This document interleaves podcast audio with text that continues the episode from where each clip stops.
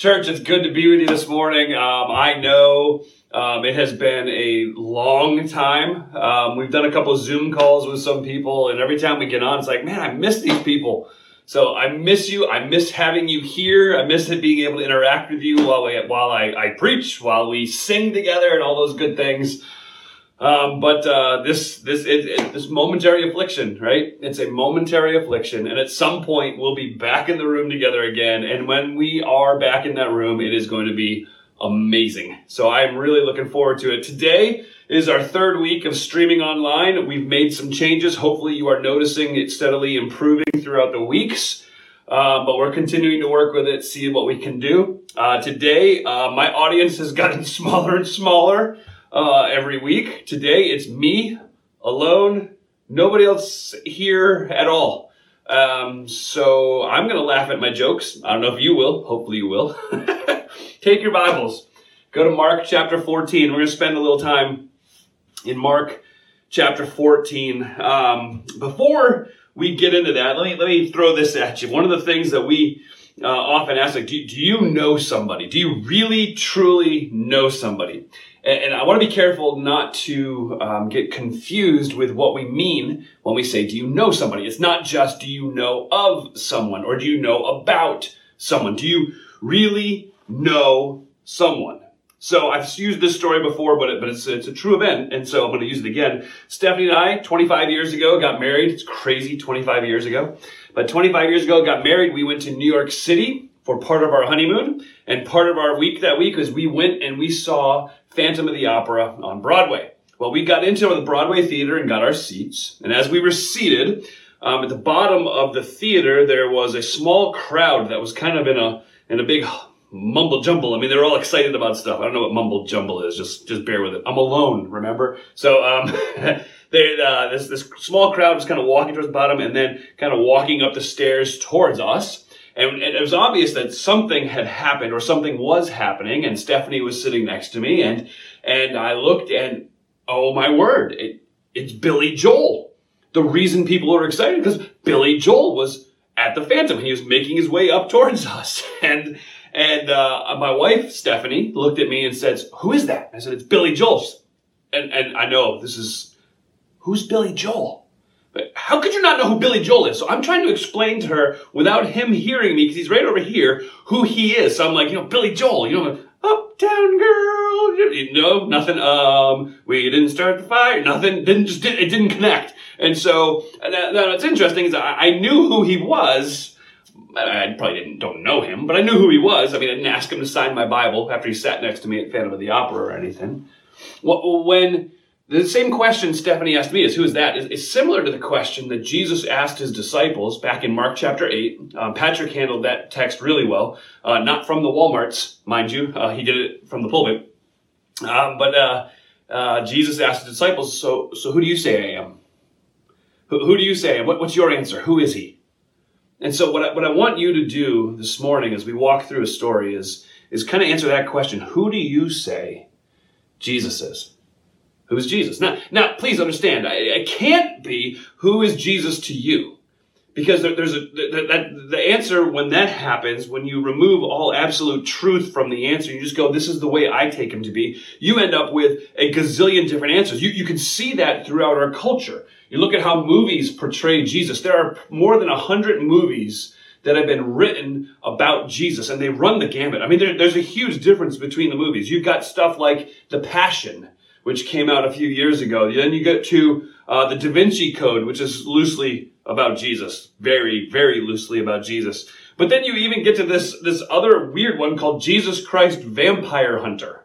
I mean, all of those are based and built upon people's perceptions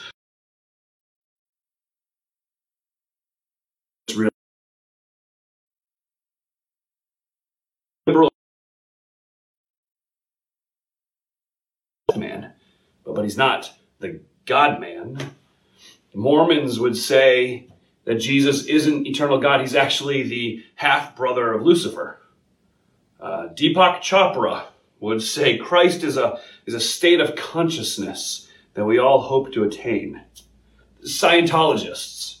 Scientologists say that Jesus never existed in reality, but instead, about 75 million years ago, um, uh, an alien ruler of the Galactic Confederacy named Xenu implanted in our collective memory the idea of Jesus. So we know they're crazy. Okay, so Buddha. Um, the Buddhists believe that uh, Jesus was enlightened much like Buddha was. Hindus believe that he was enlightened like Krishna. If he's if he's God, well, he's just a God, one of a million gods. Muslims say that Jesus was a man and a prophet, just less than Muhammad.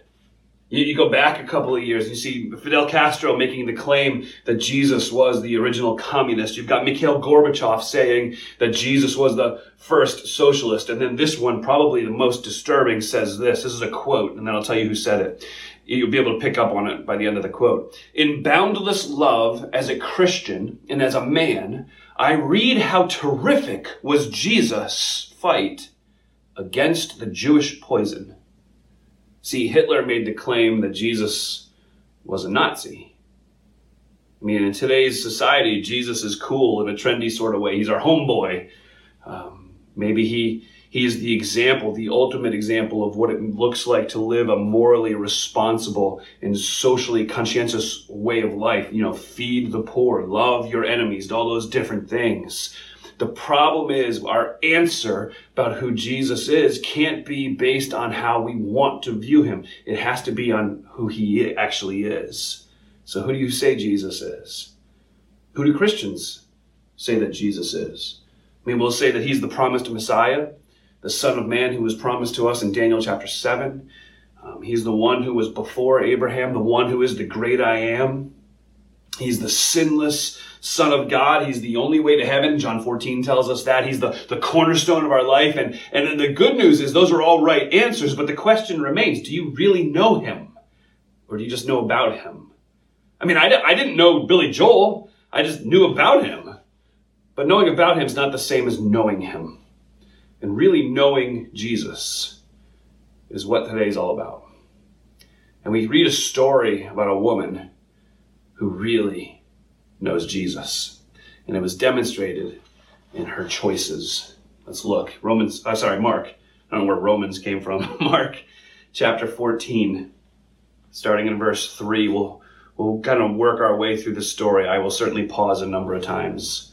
Um, so, Mark 14, verse 3 says this While Jesus was in Bethany, at the house of Simon the leper, as he was reclining at the table, all right, stopping right there. Okay, got a, three things right out of the gate that we have to actually uh, engage with here. So, so Jesus, actually four things. Jesus is in Bethany. Bethany is about a mile and a half to two miles away from Jerusalem. It seems that uh, Bethany is kind of Jesus and the disciples' uh, home base during this Passion Week. All right, so so they're actually staying in Bethany, and that, that wasn't too unusual during the Passover. The Passover, Jerusalem's um, uh, not attendance census population there we go uh, would grow five or six times what it was normally. So it would just be packed with people. And so instead of staying in jerusalem most people would stay in the outskirts. Bethany would have been one of those places. And and jesus was in bethany a, a number of times during the, the passion week. And this is just one of those times interesting it says he's having a meal at the house of simon the leper now i'm guessing it's probably a safe guess that he didn't still have leprosy uh, the reason he was called Simon the leper probably was that he originally or at some point had suffered with leprosy, but Jesus had healed him. Uh, there's a parallel account to Mark chapter 14. It's found in John chapter 12. And in John 12, it names some more of the characters. And so what we can find from uh, John's telling of the story is that the disciples were there. Simon the leper was there. Lazarus was there. Lazarus was the man that Jesus raised from the dead. And Martha, now you remember the story of Martha, right? Martha, the one who's busy about doing all these tasks. Well, Martha is at this dinner that we're talking about in Mark 14. And you know what she's doing? She's doing what Martha does. She is busy about her stuff again, serving away. They're, they're reclining at the table, not exactly the posture you and I would take, but it would be uh, laying on your elbow in such a way your feet would be away from the table, and they were getting ready to, to eat the meal, getting ready to dig in, and John tells us this unnamed woman we're about to read of is Mary. Let's look. While he was in Bethany at the house of Simon the leper, as he was reclining at the table, a woman came with an alabaster jar of very expensive perfume of pure nard. She broke the jar and she poured it on his head. So, so, so picture the, the, the moment. They're getting ready to eat the meal. The disciples, Lazarus, Simon the leper is there. Martha's running around with the dishes. And then coming in from the side is Mary walking, probably in my imagination, slowly, um, carrying something in her hands. And I, and I can imagine the disciples seeing her coming and beginning to whisper to each other, particularly when she walked past them, because as she walked past them, there was this, this sweet smell that they kept picking up on. And you could see the disciples kind of elbowing one another and saying, What is she doing? What, what, what has she got? I mean, she's she's carrying this thing so that behind us you can, you can smell kind of the trail of where Mary has gone. Similar to, and please don't take offense to this, but but I'll use a specific person. My, my wife's grandmom really loves perfume. And the kids and I and, and Stephanie have talked many times about how uh, you could show up at the back of Calvary Baptist Church in Lansdale and you could know that grandmom had been there within the last 15 to 20 minutes because there was still the aura of the perfume she liked. Or, you know, maybe, maybe, for you, if you have a one year old living in your home, there is a certain aura that a one year old can leave behind it after it's been in a room for a little while with a filled diaper, right? And so um, this this perfume probably smelled a lot better than that. But the idea of, of, of, as she's walking through the room, leaving kind of a trail of the fumes, the sweet smell of this this perfume, and as she makes it to Jesus, she opens her hands and she reveals an alabaster jar. Now, now an alabaster jar. Alabaster is the material it was made out of. is it's, it's a softer type of stone material that if you were slow and careful and methodical about it, you could shape it and manipulate it into certain shapes. And so what they would do is create jars, um, vases, uh, perfume can- canisters. And, and, so each of these alabaster jars uh, would hold about 12 ounces of perfume. Uh, alabaster was also somewhat I'm going to use a fancy translucent. I mean, you could kind of see a glow through it if you held it up to the light. Um, and then, and then it was also somewhat porous. And so over time, the sweet smell of the perfume that was in the alabaster would begin to make its way through the porous uh, alabaster. The, it would begin to come out so you could start smelling it just a, just a little bit at a time. And it says that what's inside of this alabaster jar is pure nard. Now, nard was a very valuable uh, perfume that would have been imported from India, and at that time, that is a long way. You're talking today, that's a long ways. You're talking almost 3,000 miles. So, so this thing, to get it into your country was a big deal. To own it was a big deal. This stuff was powerful. It's so, sweet smelling. And it, the consistency of nard was something like an egg white. All right. So it's that, yeah, yeah. So it's, it's kind of like that in the, the alabaster jar. Now, not everybody owned one of these, and actually, if people did own these, they usually would pass them down generation to generation, almost like a, a family heirloom. Many um, believe at the time that what they would do is they would take the alabaster jar and they filled with the, the perfume and they would set it. It's not really a windowsill; it's a little different, but they would set it in that type of opening. So that way, when the when the sun would shine on it and it would begin to heat up and warm up, it would have a little bit of a glow to it because it was translucent, but then also because of the porous nature of it, some of the smell would begin to, to drift away from it. It was almost like the original Glade plug-in without the plug-in. Okay. So, so it was this beautiful smell and, and, and, and they would be able to see it regularly and, and often and be, just be reminded of its presence. So Mary walks across the room with this sweet smell escaping from that jar from behind her. She arrives at Jesus, and it says she holds the alabaster jar over his head and breaks it. The word broke or to break in verse 3 means she crushed it. And upon crushing the alabaster, the, the, the, nard would have flowed out of that jar through her hands onto the head of Jesus, and now that perfume is gone. I mean, there's no putting it back. Once you break that jar, it's, it's, it's completely escaped. She's not getting it back at all. It was a very unique moment that occurred uh, during this meal. Look at verse 4. We see the reaction of those who witnessed this. Some were expressing indignation to one another. Why has this perfume been wasted?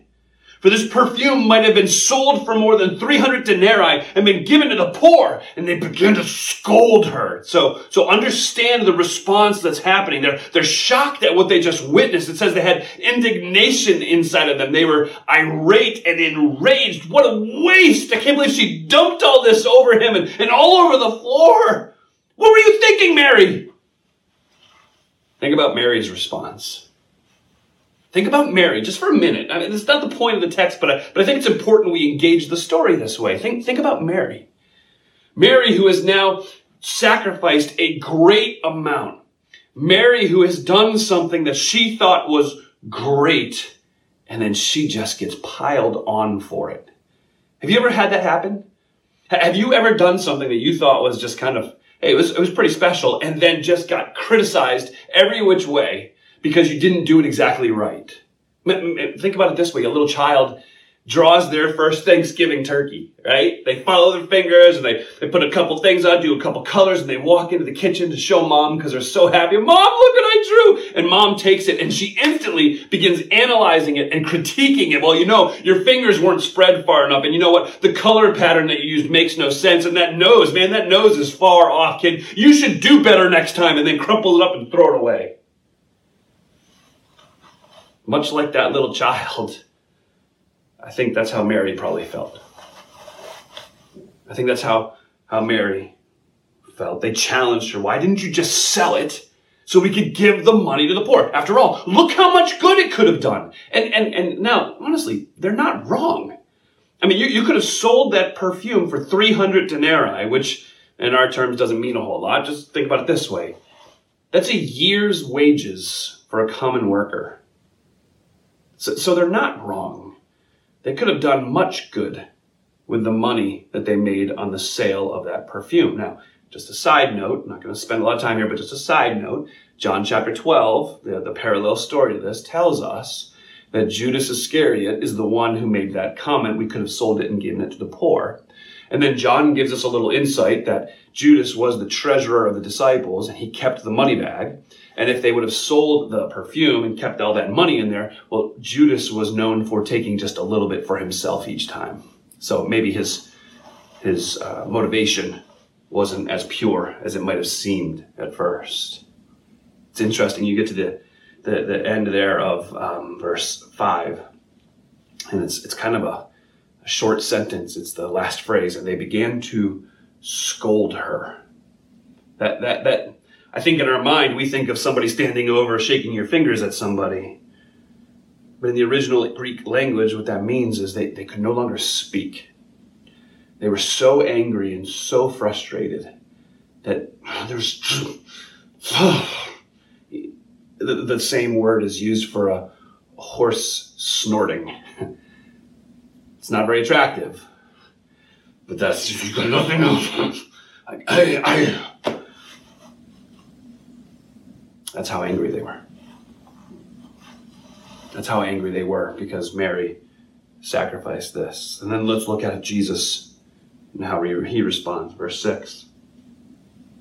Jesus, upon seeing their indignation and listening to them scold her, listening to them grunt and growl, responds. Verse 6 Leave her alone.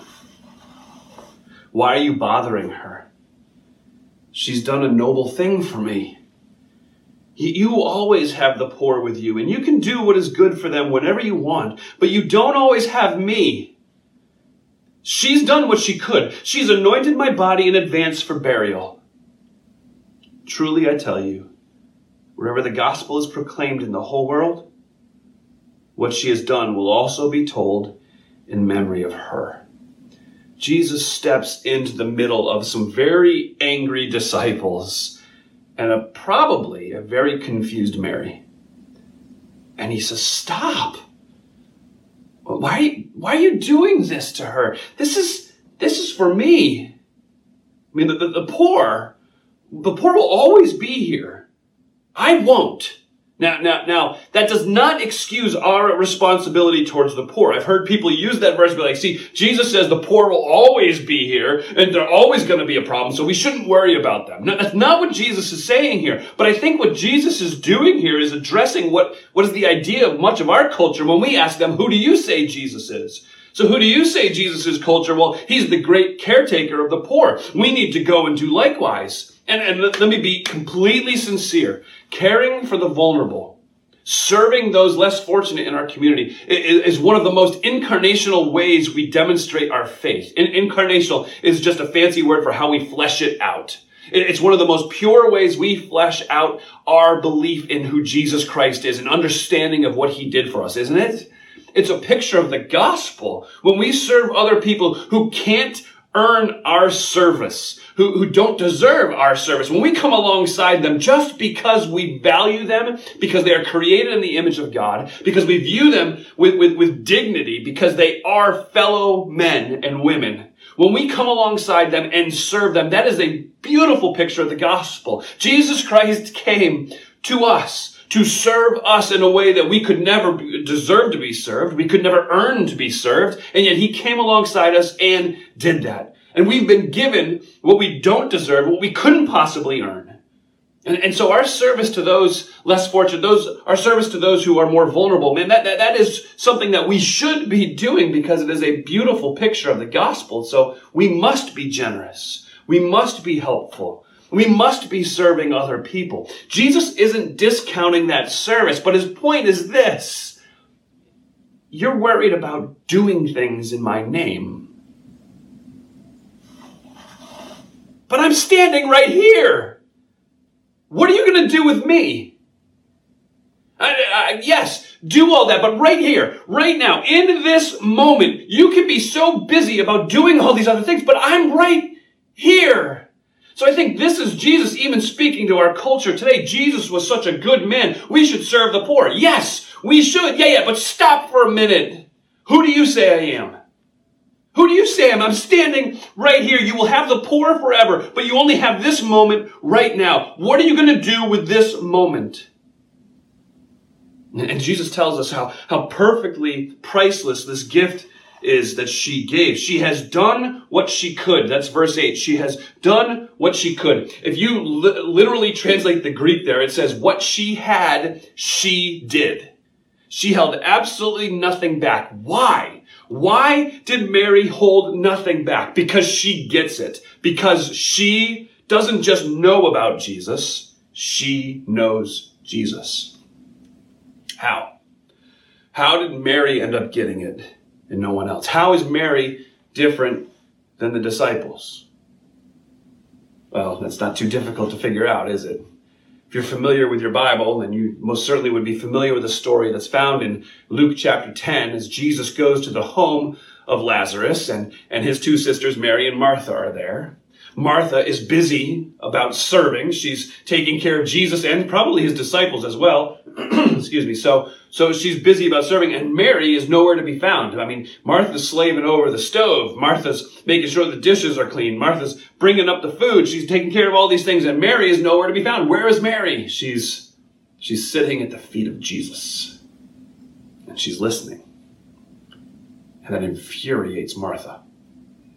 And Martha comes to Jesus and says, Hey, Jesus, little help here. Could you tell Mary to get up and help me? Jesus says, No, you're, you're so lost in the work, Martha. But Mary has chosen the right thing. So, so how is it that Mary gets it when everybody else seems to have missed it? Perhaps it's all that time she spent at Jesus' feet. She let it all sink in. And instead of it being like a teaching to her, instead of it being a class to her, she knows him. And she focused on him. And so in this moment, in this story, she gave everything that she had to give. And as a reward for her, her, her knowing Jesus, as a reward for her sacrificing so very much, Jesus says, wherever the gospel is proclaimed, her story will be told. And this morning, we're part of her reward. Almost 2,000 years later, and we're talking about her gift to Jesus. So, what's the point? What's, what's, what's the point? I want to be careful to draw a clear distinction between what some would make the point to be and what I want to make the point to be this morning. There's value in what over here, but I want to focus over here. So, so just bear with me just for a moment. Mary, Mary obviously listened when the disciples hadn't listened. Mary, Mary walked away from time spent with Jesus with more than just a general name recognition. Hey, that's Billy Joel. Much more than that. It was, it was more than just an understanding of what he had come for. She genuinely knew him and she loved him. So, so why did she make such a sacrifice? Uh, although everybody around her viewed her act as being over the top, as being way too much, she knew this. Jesus loved her. And he came to rescue her.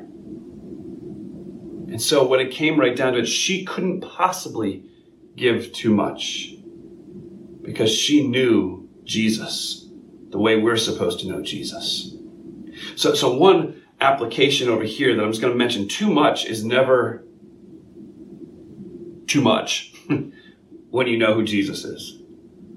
And too much is never too much when you know who Jesus is. And, and Mary lived this life of generosity. She demonstrated extreme generosity in this moment because she knew who Jesus was. So, so listen, my fear as I read this passage, as I read this story, as I consider Mary, my fear uh, isn't that we aren't a generous people. And so I don't want to make that as our main application from this story. I, I think we are a generous people and I commend you for your generosity. The food pantry is going amazing. We, we certainly need more food, but praise God for that. And, and, and man, I, I'm thankful for the faithful giving of his people, of God's people. That's, that's great, but that, I don't want to make too much of this, this point. Too much isn't too much at all when you know who Jesus is, although that's a very valid point here. My fear isn't that generosity aspect.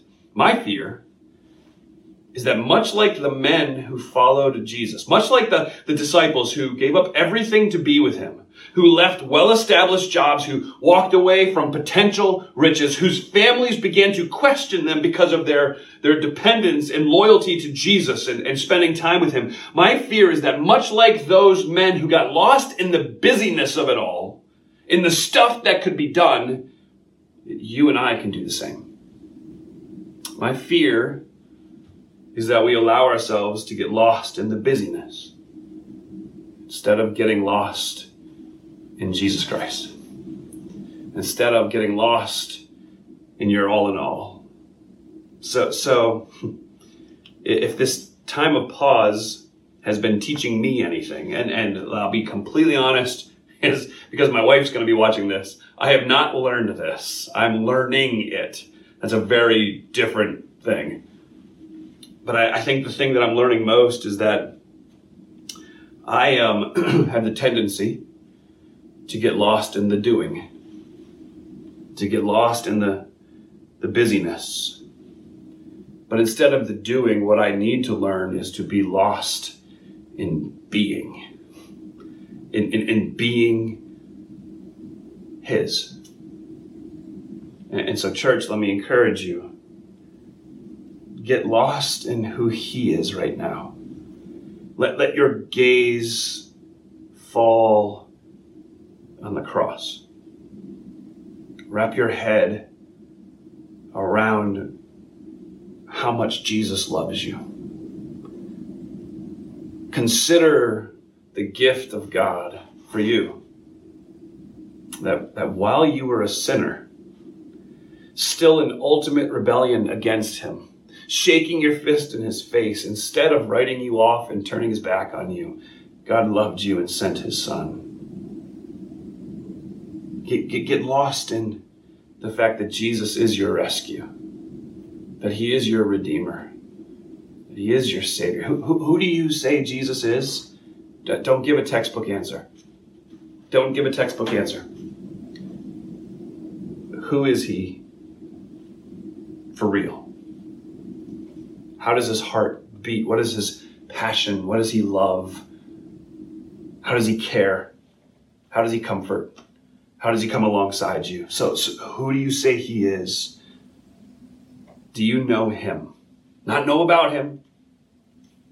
Do you know him? Church, I promise you, when you get to know him, it's amazing. He, he, he's more than enough for what you need today, tomorrow, and for all of eternity. Let's know him like Mary knew him. Would you pray with me? Father, um, it's only because of Jesus I can call you Father. Lord, I'm grateful and thankful that in my sin, that you didn't turn your back on me. Instead, you came and rescued me from it in Jesus Christ. And Lord, I'm sorry for being so focused on the things that I need to do that I forget to just sit and be for a while. Lord, I ask as, as we're all experiencing a change in routine, um, but I ask and pray that each and every one of us would purposefully and intentionally take the time to sit at your feet, to listen to your words, and to know you. God, not to know about you, but to truly know you. Father, may we come to the end of this momentary affliction that is called coronavirus. And when we get to the end, God, I ask that we would be men and women, young men and young women, who are passionately in love with their Savior, Jesus Christ. It's in His good name I pray. Amen.